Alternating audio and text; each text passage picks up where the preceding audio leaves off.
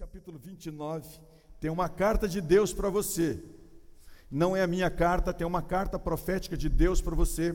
Tem uma mensagem de Deus para a sua vida. Tem uma história importante, real, verdadeira, genuína daquilo que Deus quer falar com você hoje.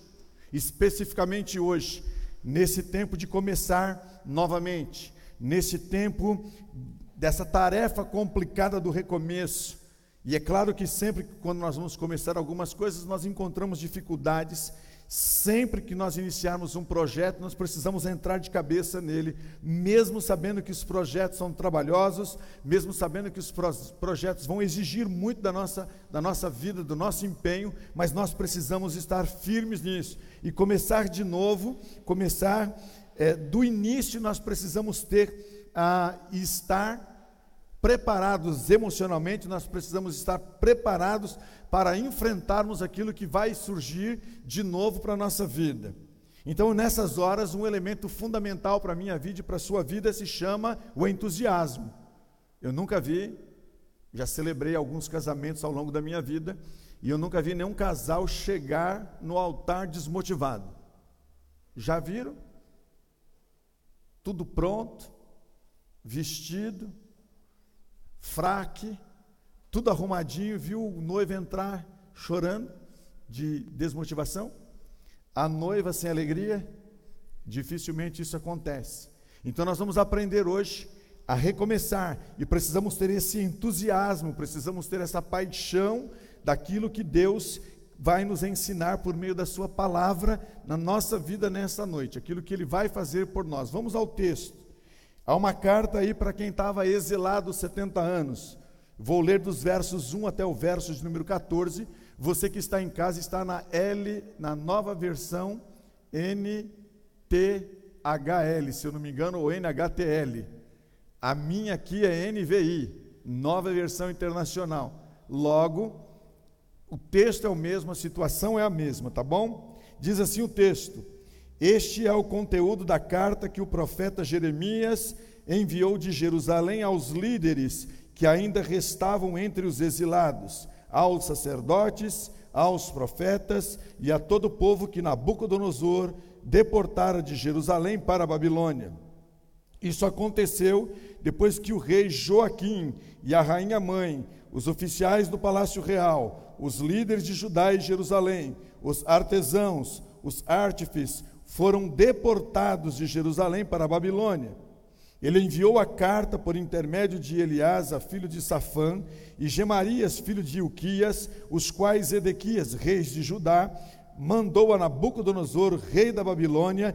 A carta dizia o seguinte: Assim diz o Senhor dos exércitos, o Deus de Israel, a todos os exilados que deportei de Jerusalém para a Babilônia, construam casas e habitem nelas, plantem jardins e comam dos seus frutos, casem-se, tenham filhos e filhas, escolham mulheres para casar-se com seus filhos e deem as suas filhas em casamento para que também tenham filhos e filhas. Multipliquem-se e não diminuam. Busquem a prosperidade da cidade para a qual eu os deportei e orem ao Senhor em favor dela, porque a prosperidade de vocês depende da prosperidade dela.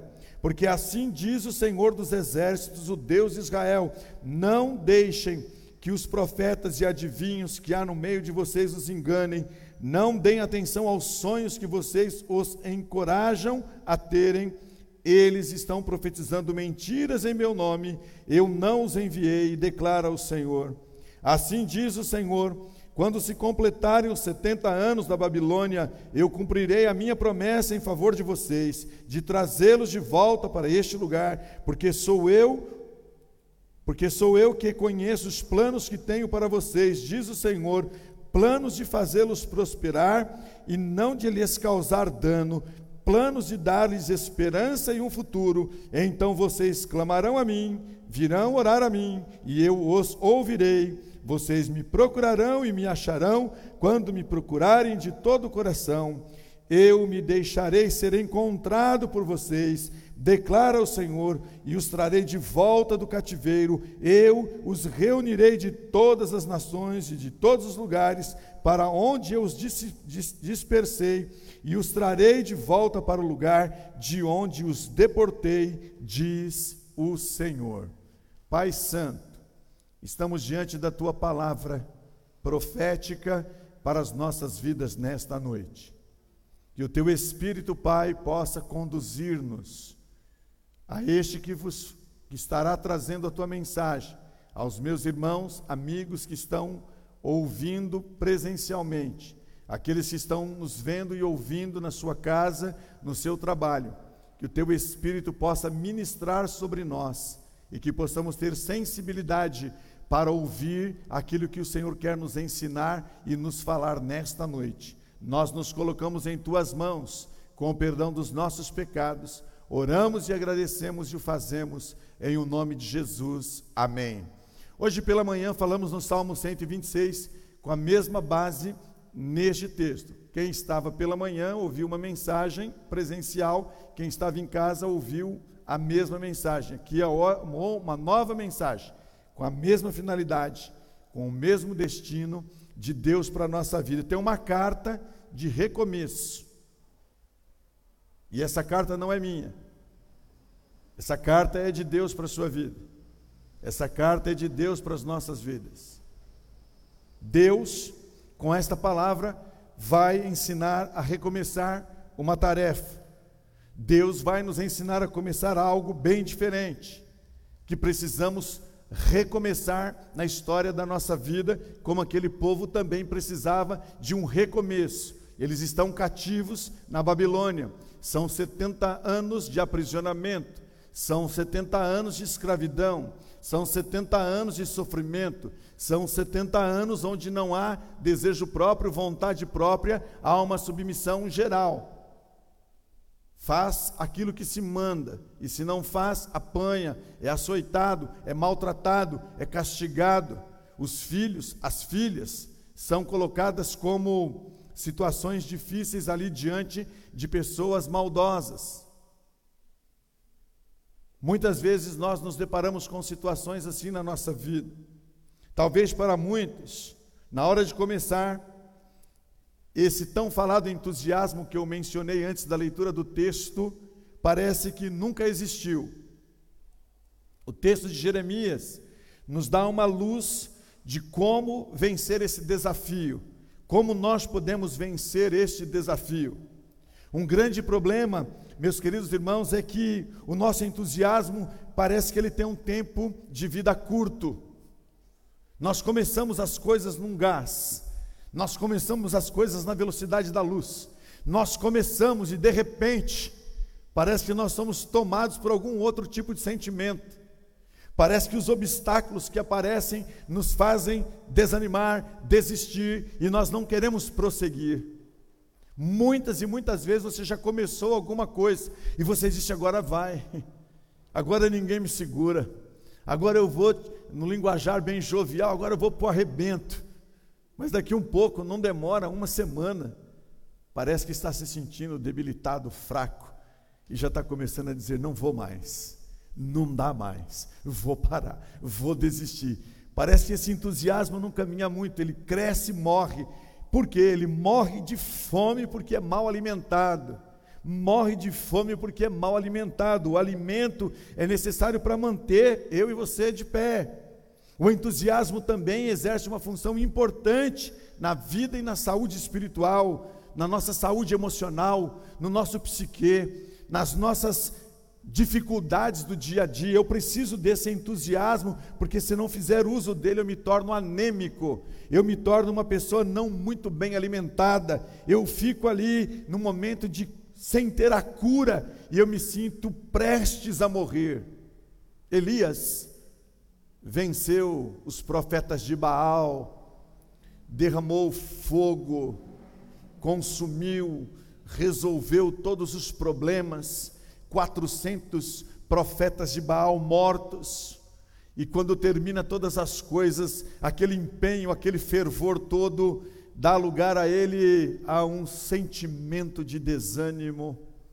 ele quer entrar numa caverna, ele pede a morte, e ele começa a dizer: Senhor, só me resta morrer, e tudo isso porque um homem que venceu 400 homens está fugindo de uma única mulher. 400 homens não colocaram o profeta na caverna, mas uma única mulher colocou o profeta na caverna. Muitas vezes começamos entusiasmados, determinados, querendo pôr a mão naquilo que foi nos prometido, que, no, que nos foi doado, que nos foi delegado, mas muitas vezes nós nos paralisamos. Eu aprendo nesse texto que nosso entusiasmo tem uma grande influência sobre o meu estado e sobre o seu estado emocional. Quando estamos entusiasmados, nós nos sentimos próximos de Deus. Quando estamos doentes, perdemos a alegria, perdemos a disposição. Lembre-se de uma coisa: quando o entusiasmo desaparece, fica difícil recomeçar ou continuar um trabalho, uma caminhada ou um compromisso. Isso ocorre porque recomeçar, queridos irmãos, implica em retomar e continuar se esforçando. Se não fosse o esforço desta equipe, daquela equipe que está ali em cima, da diretoria e de tantos outros irmãos, provavelmente nós não estaríamos recomeçando o culto presencial hoje. Há uma dedicação, há um entusiasmo muito fervoroso, graças a Deus por isso, porque obstáculos vão surgir, sempre vão surgir na nossa vida e na nossa história. Exige de cada um de nós o entusiasmo para que possamos permanecer em, em pé, para que possamos vencer e dar voltas nos obstáculos que vão surgir diante de nós. Muitas vezes nós vivemos uma vida frustrada, muitas vezes nós vivemos uma vida de decepção, muitas vezes nós vivemos uma vida de desilusão, muitas vezes nós queremos paralisar, porque nos falta o entusiasmo, nos falta a alegria, nos falta a presença contínua contínua do Espírito de Deus sobre a nossa vida. Deixaram de lutar, deixaram de caminhar, deixaram de avançar por causa dos problemas. E eu quero te fazer uma pergunta: quantas vezes você ficou paralisado porque você entendeu que os problemas e as dificuldades na sua vida pareciam ser maiores do que você? E você podia ter dito pra, para os seus problemas que o seu Deus é maior do que os problemas que surgem na sua vida.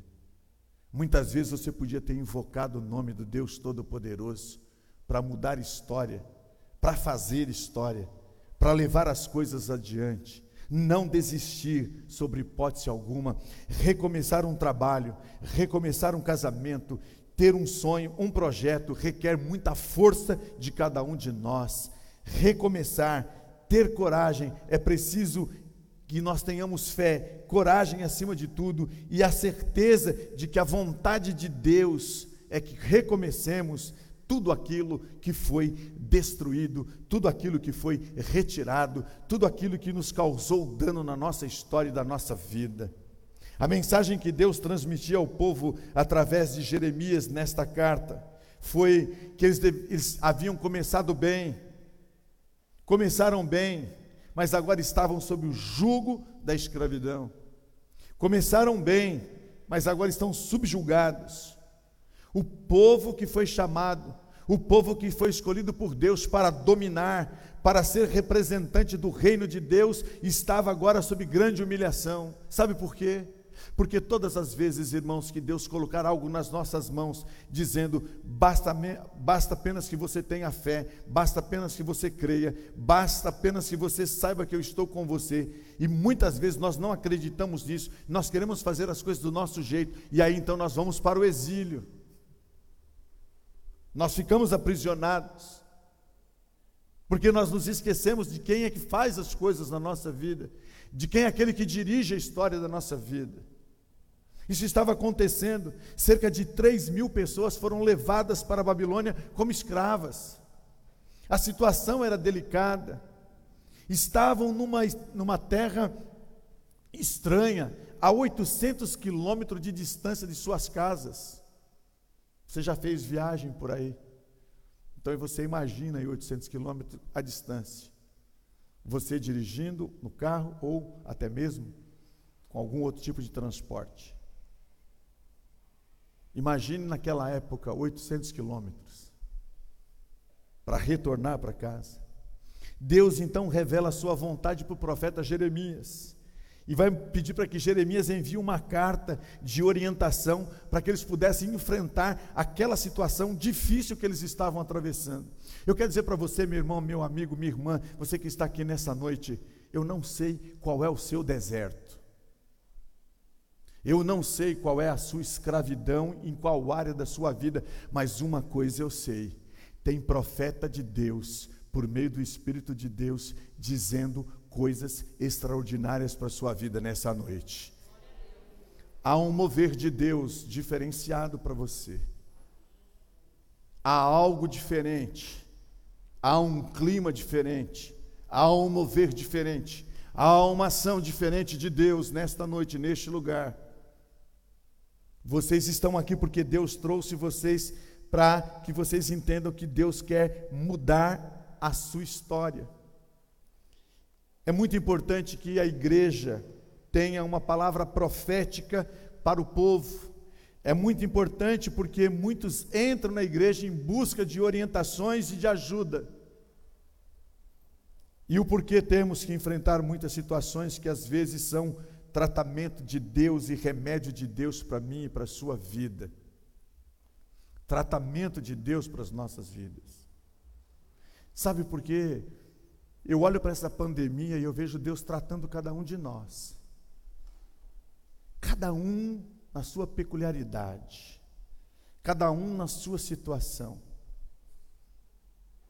Eu tenho atendido algumas pessoas e no início, porque o brasileiro tem uma tendência de adaptação tão grande.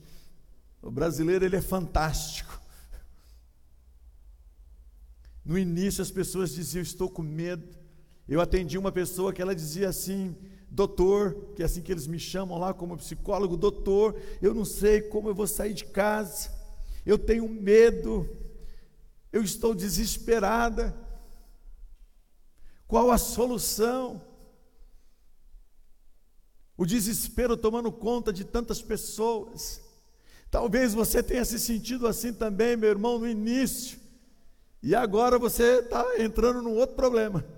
Não tem problema nenhum esse Covid. Eu vou deitar ele no meu peito, vou chutar como se fosse um jogador de futebol. Cuidado, que não é assim, não. Não é nem 8 nem 80.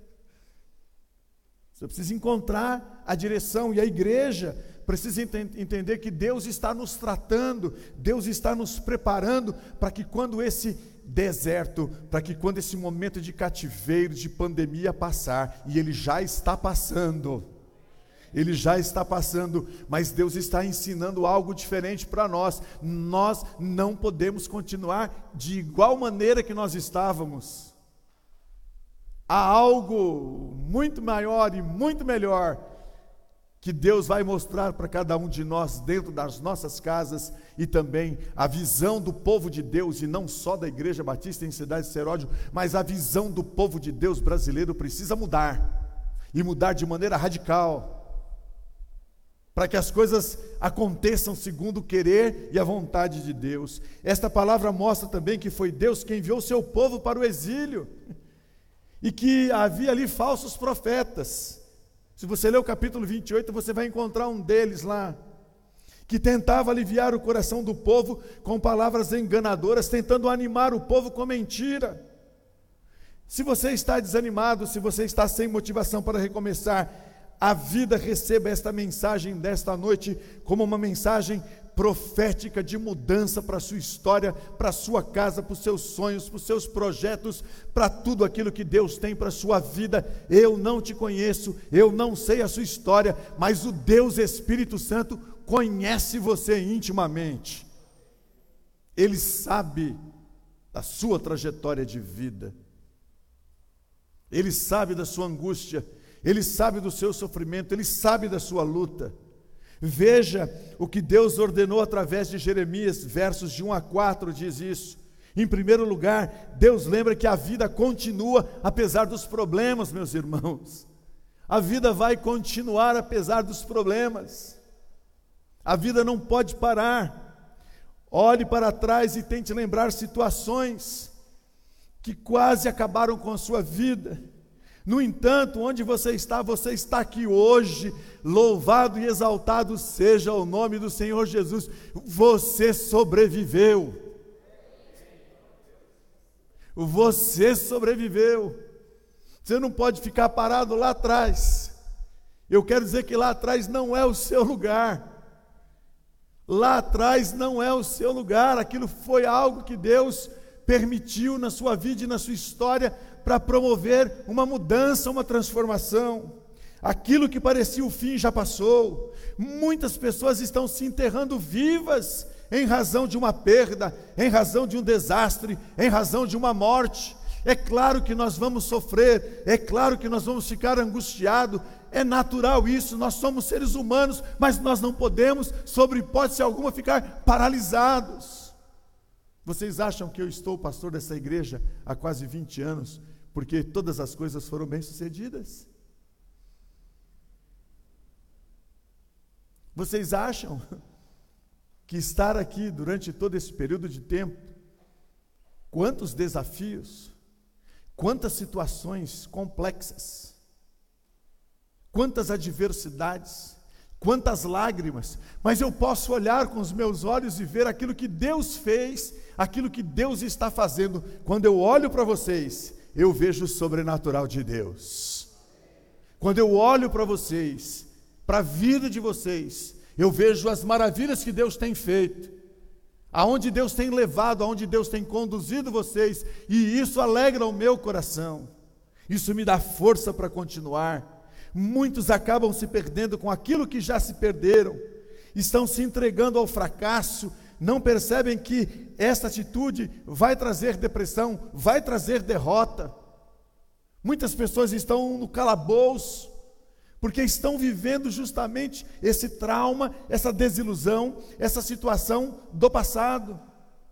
Quantas pessoas estão se martirizando por um passado? Eu quero falar para você: pega o seu passado, que Deus conhece, e faz como, ele, como Deus faz com os nossos pecados, deixa ele lançar tudo nas profundezas do mar, não olha mais para o seu passado, é para frente, é para frente que a gente deve andar e prosseguir. Às vezes a perda de um parente ou de algo que foi difícil de conquistar resulta na morte pessoal e até de toda a família, pois perderam a alegria, a paz e o entusiasmo. Às vezes você vai visitar alguém que perdeu o pai e a mãe, parece que acabou a vida. Eu estou dizendo que a gente sofre. Tem quase 100 milhões de pessoas, ou 100 mil pessoas, me perdoam os erros aí, sofrendo perdas. Choramos as perdas. Mas as perdas não podem nos paralisar. Nós devemos continuar. Nós devemos marchar. Não é fácil recomeçar, mas é possível. Não é impossível. Você já recomeçou muitas vezes na sua vida. A graça de Deus não morreu com o seu problema. A graça de Deus não morreu com o seu problema. As misericórdias de Deus não foram destruídas com as tempestades da sua vida. Deus continua vivo e pronto para ajudar, para sustentar, para animar você.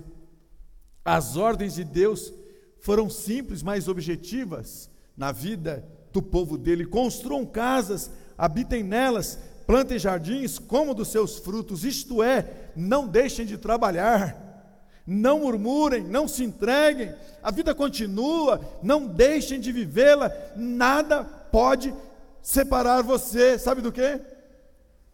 Nada pode separar você do amor de Deus que está em Cristo Jesus. Nada pode tirar você do amor de Deus que está em Cristo Jesus.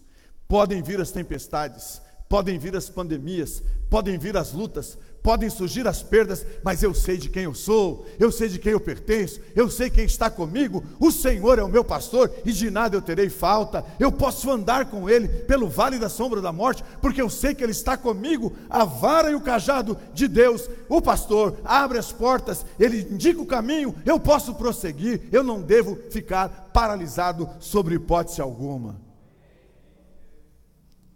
Em segundo lugar, Deus lembra ao povo a importância do amor à cidade ao povo, ao lugar onde Deus os colocou e a influência que a igreja deve exercer sobre a terra que habitamos. O texto diz: busquem a paz da cidade para a qual eu os mandei, orai ao Senhor em favor dela, porque na paz dela vocês terão paz. E Jeremias 29, versículo 7. Olha bem para mim, meu querido irmão. O Brasil precisa da igreja. O Brasil precisa de uma igreja que ora. Só teremos paz se a igreja for a promotora da paz. Só teremos espiritualidade se a igreja for a fomentadora da espiritualidade. Só teremos transformações corretas e poderosas se a igreja for igreja. E quando eu estou dizendo a igreja ser igreja, eu não estou dizendo paredes, eu estou dizendo de você. Eu estou falando de você e de mim. Nós somos a igreja, nós fazemos a diferença, nós temos a luz, o brilho, o poder do Espírito Santo de Deus na nossa vida, nós podemos mudar as circunstâncias, as situações, porque Deus, o Espírito Santo, vocês cantaram que você é morada de Deus, que você é casa de Deus, que você é propriedade exclusiva de Deus, que o Espírito de Deus habita em você, há poder de Deus na sua vida. Usa esse poder na sua cidade, no seu bairro, na sua localidade, na sua casa, onde você estiver toma esse poder e transforma todas as coisas. Usa isso de maneira sábia. O povo estava sob forte opressão do governo. Não me importa aqui a linha partidária, não me importa se é PSDB, se é PT, se é PMDB, sei lá eu, não importa. O meu Deus é o Deus que governa. O meu Deus é o Deus que conduz a história. O meu Deus não é omisso. O nosso Deus não está estatizado, o nosso Deus é poderoso, e quando a igreja se curva, quando a igreja se coloca de maneira poderosa, há uma ação de Deus transformadora. Mas eu sou o objeto disso. Os escravos não tinham direitos. Muitas vezes os nossos direitos são retirados. Mas nós sabemos o nosso verdadeiro direito. Numa situação assim, o normal é deixar que o lamento, o choro, o desapontamento, a desilusão tome conta do nosso coração. Ao invés de nós olharmos para Deus, nós olhamos para os problemas. Ao invés de nós olharmos para o Deus Todo-Poderoso, nós nos sentimos pequenos e acomodados e acovardados. Nós ficamos lamuriando, chorando e sofrendo, mas nesta noite não. Eu vou sair daqui renovado pelo poder da alegria do poder do Espírito de Deus. Eu saio deste culto nesta noite para fazer diferença. Eu saio deste local nesta noite para ser um agente de transformação. Eu saio deste lugar nesta noite e eu vou começar a mudança na minha casa, na minha família, nos meus filhos.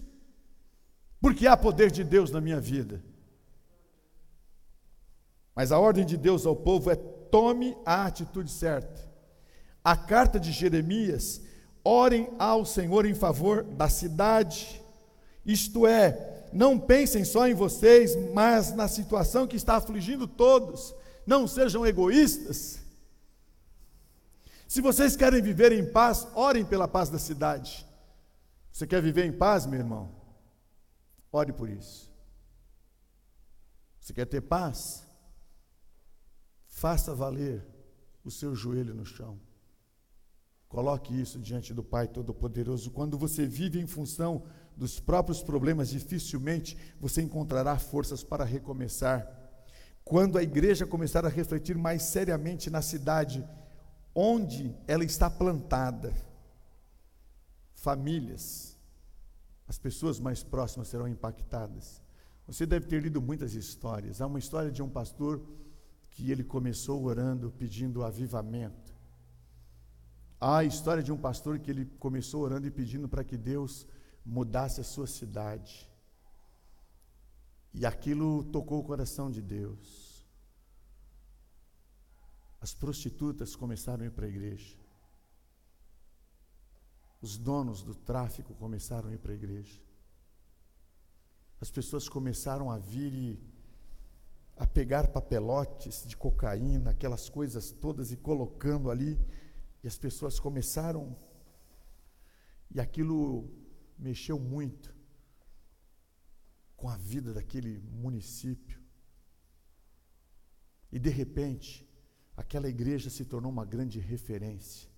Aquela igreja começou uma mudança tão grande naquele local, porque as pessoas diziam: há algo diferente naquele lugar, há algo diferente na vida daquele povo, há algo diferente na vida daquele homem, daquela mulher de Deus. Eu quero que nessa noite as pessoas olhem para vocês e percebam em vocês que há algo diferente na vida de vocês o cheiro de Cristo, a luz de Cristo, o brilho de Cristo, o poder do Espírito de Deus na vida de vocês e que elas olhem para vocês e falem: aí vai um homem, uma mulher de Deus que tem poder para mudar todas as coisas.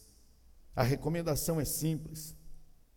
Ao invés de criticar, ao invés de atirar pedras, ore pela cidade, ore pelo país, ore por sua nação. Essa é a recomendação de Paulo a Timóteo, capítulo 2, versículos de 1 a 3. Devemos fazer oração, súplicas, de precauções, intercessões por todos aqueles que exercem autoridade sobre as nossas vidas.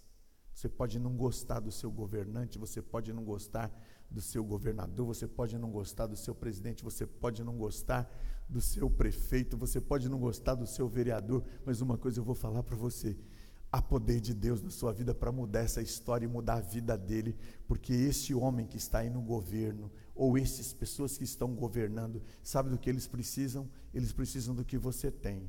E você tem Jesus para dar para eles, para que a vida deles se transforme e mude todas as coisas. Isso só vai acontecer se você crer nisso. E fizer isso acontecer. Mas se você tiver com o seu coração cheio de ódio, de rancor, de raiva, porque foi o seu partido que não conseguiu chegar lá e você vai fazer apenas e tão somente uma resistência por ódio, não vai mudar. Você vai ficar doente mais ainda. É poder de Deus que pode mudar tudo isso. Se você está vivendo numa terra de aflição, como eles estavam, de escravidão, não se desespere. Continue a lutar, não pare de orar. Tenha atitude de um conquistador, irmãos, e no momento de Deus, ele vai revelar o porquê dessas coisas. Olha bem, se fôssemos para olhar por problemas, por gigantes, nós não estaríamos aqui hoje. Sabe onde eu estava? Talvez lá onde está alguns. Claro, tirando os que têm comorbidade, aqueles que estão com 60 para cima, estava em casa. Talvez reclamando de alguma situação talvez preocupado com a segunda-feira, que talvez eu nem tenha e realmente não tenho a capacidade de dizer que eu vou acordar amanhã, só poderia acordar se Deus permitir. A gente precisa entender aquilo que Deus quer fazer nesse tempo. Comece a orar e tudo vai transformar. E vai se transformar no que Deus quer. Em terceiro lugar, Jeremias traz um alerta do Senhor, os versos 8 e 9. Recomeço não é fácil. Existem pessoas que chegam para nos animar dizendo: não se preocupe, isso não é nada. Fique tranquilo, tudo vai dar certo. Sei que tudo vai terminar segundo a vontade de Deus, mas não posso me enganar pensando que tudo é fácil. Como dizem, não é fácil. É preciso entusiasmo, é preciso coragem, é preciso força. Todo recomeço exige, sabe o que? Fé e confiança ilimitada em Deus. Olha aqui. É Deus que está dirigindo todas as coisas. É Deus que está dirigindo você. É Deus que está dirigindo a sua história. Ó, não cai um fio de cabelo, não cai uma folhinha que não tenha permissão de. Você crê nisso? Você crê que Deus age em todas as coisas para o bem? Se você crê nisso, então quando você estiver passando por uma situação difícil, você tem que lembrar disso. Que aquele fio de cabelo, que aquela folha, e que mesmo aquelas coisas que estão acontecendo que você não está entendendo nada, mas você tem que saber que Deus está agindo em seu favor, em seu bem, para levar você para onde você nem sabe ainda. Mas uma hora os teus olhos vão abrir e você vai dizer: agora eu entendi. Por que, que isso estava acontecendo na minha vida? Agora eu compreendo. Abri os olhos espirituais. Lembra do homem que não conseguia ver o exército de Deus? E a oração foi feita e ele abriu os olhos e ele viu que o exército de Deus era maior do que o exército dos homens. Eu quero dizer para vocês: o exército de Deus é maior na sua vida do que os problemas que você está enfrentando, as lutas que você possa estar atravessando, as situações que vão demandar tempo, as feridas que vão demorar a serem cicatrizadas. Cuidado com os conselhos e com as soluções simples. O capítulo 28 mostra que há pessoas que sempre têm uma revelação, um sonho, um discernimento para solucionar os problemas dos outros. Precisamos ter cuidado com isso. Senão a gente fica confuso. Precisamos ter uma compreensão correta disso. Há muitas pessoas que não estão falando a voz de Deus. Eu preciso ter discernimento espiritual para isso. Eu preciso compreender qual é a carta que Deus está mandando para a minha vida. Sua vida pertence a Deus. Ele levanta o profeta em seu favor, como levantou Jeremias. Lembre-se, Deus havia determinado um tempo para o cativeiro, irmãos. Ele disse que o povo ficaria escravizado quantos anos? 70 anos. Nem um dia a mais e nem um dia a menos. Então você imagina você contando 50 anos, 51, 52, o couro comendo, a chibata batendo. Imagina isso. Você ali naquela luta. Parece que 70 vira 140. Não é verdade? Mas enquanto não der o número 70, não começa o novo. Sabe, Naamã era sete mergulhos, não era no primeiro?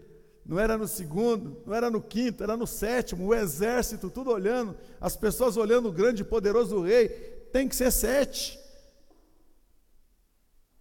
A lepra só vai sair no sétimo mergulho, a bênção só vai chegar no tempo de Deus. O povo não seria libertado nem antes nem depois. Deus queria ver o seu povo enfrentando aquela situação com entusiasmo, sem desânimo, sem pessimismo, e essas atitudes poderiam tirar a vitória que eles tinham, que Deus tinha preparado para isso. Eu quero dizer para você, eu não sei quanto tempo você está aí na sua luta com Deus. Eu não sei quanto tempo você está com os joelhos no chão pedindo algo para o Senhor. Eu quero dizer para você que na hora certa o céu vai abrir. Na hora certa a bênção vai descer. Na hora certa você vai se apropriar dela, mas para isso, você tem que manter firme, constante, abundante, fervoroso na obra do Senhor. Você não pode, você não pode largar isso. O sucesso vai depender disso. Você não pode desistir sobre hipótese alguma. Saber esperar com paciência é um dom. Saiba que há crises eternas na nossa vida. Eu tenho crise toda segunda-feira. Eu já saio daqui em crise. Pastor tem esses problemas. Pena que os demais não podem estar aqui hoje. Eu ia perguntar para eles qual é a solução deles. Lucas ia perguntar para o pastor Vladimir, lá no Rio de Janeiro, qual é o segredo? Porque toda segunda-feira estou em crise. Entra uma crise desesperada. Continuo ou não continuo? Paro ou continuo? Fico ou não fico? Vou ou não vou? Tem crise. São crises eternas. Mas enquanto elas duram, eu não posso abrir mão da minha fé, porque eu tenho certeza que elas não podem destruir aquilo que Deus colocou na minha vida. Nada pode destruir aquilo que Deus colocou na vida de vocês. Finalmente, a carta de Jeremias diz ao povo como deveria recomeçar, os versos 13 e 14.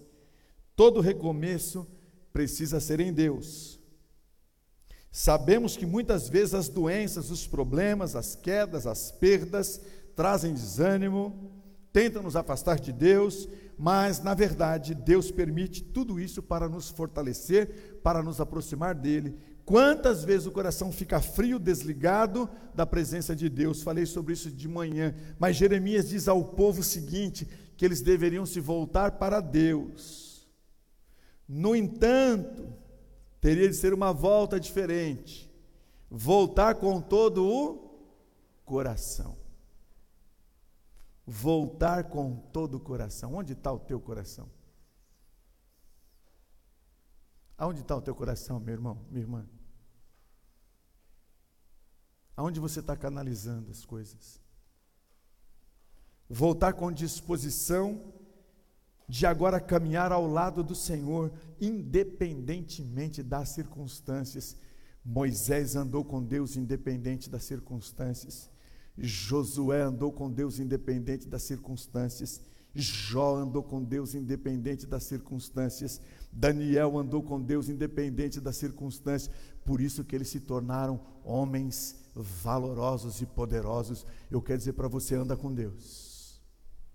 Anda com Deus. Anda com Deus. Seu melhor amigo, o salvador da sua vida, o Senhor da sua vida, o protetor da sua vida, aquele que te guarda, aquele que te protege, anda com Ele. Quando você se volta de todo o coração, Deus muda a sua vida, meu irmão, minha irmã. Volta para Deus. Então me invocareis e passareis a orar a mim, e eu vos ouvirei e buscar-me-eis e me, me achareis quando me buscarem de todo o vosso coração. Eu serei achado de vós, diz o Senhor, e farei mudar a vossa sorte. E eu quero dizer para você: Deus quer mudar a sua história nessa noite. Eu não sei qual é mas eu estou aqui como voz profética. Histórias precisam ser mudadas nessa noite. Para você que está aqui e para você que está me vendo aí na sua casa. Histórias precisam ser mudadas. Precisam ser transformadas. A resposta de Deus para que enfrentemos os problemas é a seguinte: não deixe de viver, a vida continua.